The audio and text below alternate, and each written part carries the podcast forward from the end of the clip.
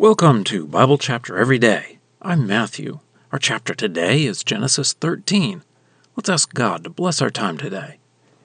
Heavenly Father, as we read this chapter, we pray that we would think about the choices that we make in our lives and that we would make good choices, keeping you in mind and not just relying on our eyes. We pray this through Jesus. Amen. Genesis 13. Then Abram went up from Egypt, he and his wife and all that was with him, and Lot went with him to the Negev. Now Abram was very wealthy in livestock, in silver, and in gold. And he went according to his journey from the Negev, then to Bethel, to the place where his tent was at the beginning, between Bethel and Ai, to the place where he had made an altar at the beginning. And Abram called on the name of Yahweh there. And Lot, who went with Abram, also had flocks and herds and tents, and the land could not support them, so as to live together, because their possessions were so many that they were not able to live together. And there was a quarrel between the herdsmen of the livestock of Abram and the herdsmen of the livestock of Lot. Now at that time the Canaanites and the Perizzites were living in the land. Then Abram said to Lot, Please let there not be quarreling between me and you, and between my shepherds and your shepherds. For we men are brothers. Is not the whole land before you? Separate yourself from me. If you want what is on the left, then I will go right. If you want what is on the right, I will go left. And Lot lifted up his eyes and saw the whole plain of the Jordan, that all of it was well watered land. This was before Yahweh destroyed Sodom and Gomorrah like the garden of Yahweh, like the land of Egypt in the direction of Zoar. So Lot chose for himself all the plain of the Jordan, and Lot journeyed eastward, and so they separated from each other.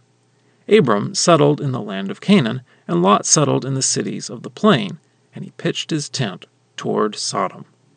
Now the men of Sodom were extremely wicked, sinners against Yahweh.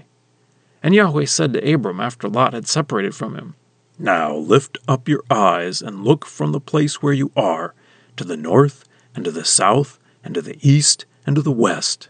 For all the land which you see I will give to you and to your descendants forever. I will make your descendants like the dust of the earth, which, if anyone were able to count the dust of the earth, your descendants would be so counted. Arise, go through the length of the land and through its breadth for I will give it to you. So Abram pitched his tent, and he came and settled at the oaks of Mamre, which were at Hebron, and there he built an altar to Yahweh. Well, that's the reading. Let's dig in. In chapter 12, there was a famine in the land of Canaan, so Abram went to Egypt. But he lied about his wife and said that she was his sister, thinking that someone would kill him to take his wife. So Pharaoh took Sarai into his harem and gave Abram lots of rich gifts before God plagued him, so he returned Sarai to Abram.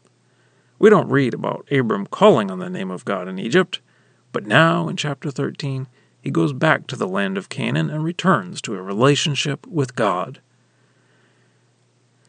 But then he has a problem. He and Lot have too many flocks and herds to live in the same area. So Abram does not want the problems between their herdsmen, so he proposes a deal to Lot and gives Lot the choice. Abram, being the uncle, could have asserted his authority and taken first pick, but he kindly gives the choice to Lot. Lot looks around and sees that the Jordan plain looks good, so he chooses that. And Moses tells us it did look beautiful, but there was a problem. The people there were very wicked. So Lot moved towards Sodom. But God talks to Abram and encourages him and repeats the promise that his descendants will get this land.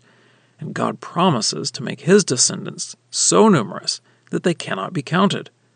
So Abram traveled around and made another altar to God at Hebron. And now for a deeper dive. It seemed like Abram profited from his lie about Sarai in Egypt. Of course, it only worked out because God stepped in. But if we measure success in terms of money, it was a success. But now we see the negative side of wealth. It causes problems between Abram's herdsmen and Lot's herdsmen. But I think this is also accomplishing God's purpose. God is separating Abram out. So Lot separates from Abram so that God can bless Abram. And here we see another lesson about wealth. Looks can be deceiving. Lot chooses what looks best on the outside, but inside the people there are very wicked. I think looking back later, Lot would have made a different choice. But how do we make good choices?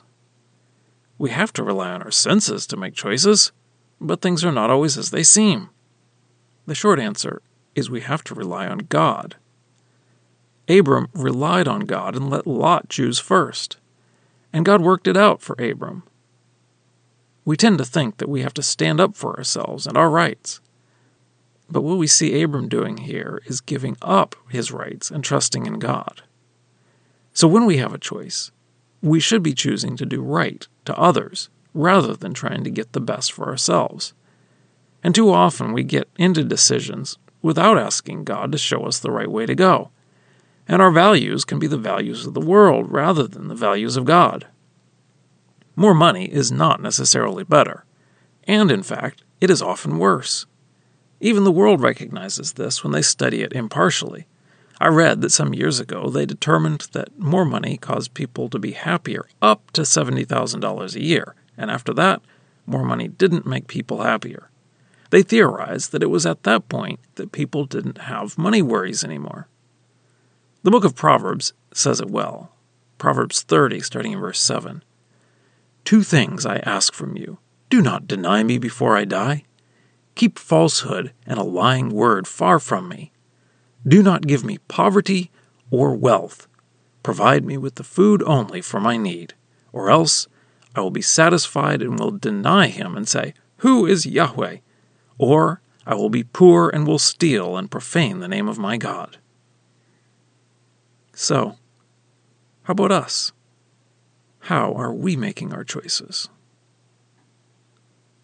Scripture quotations are from the Lexham English Bible. Copyright 2012, Logos Bible Software. Lexham is a registered trademark of Logos Bible Software.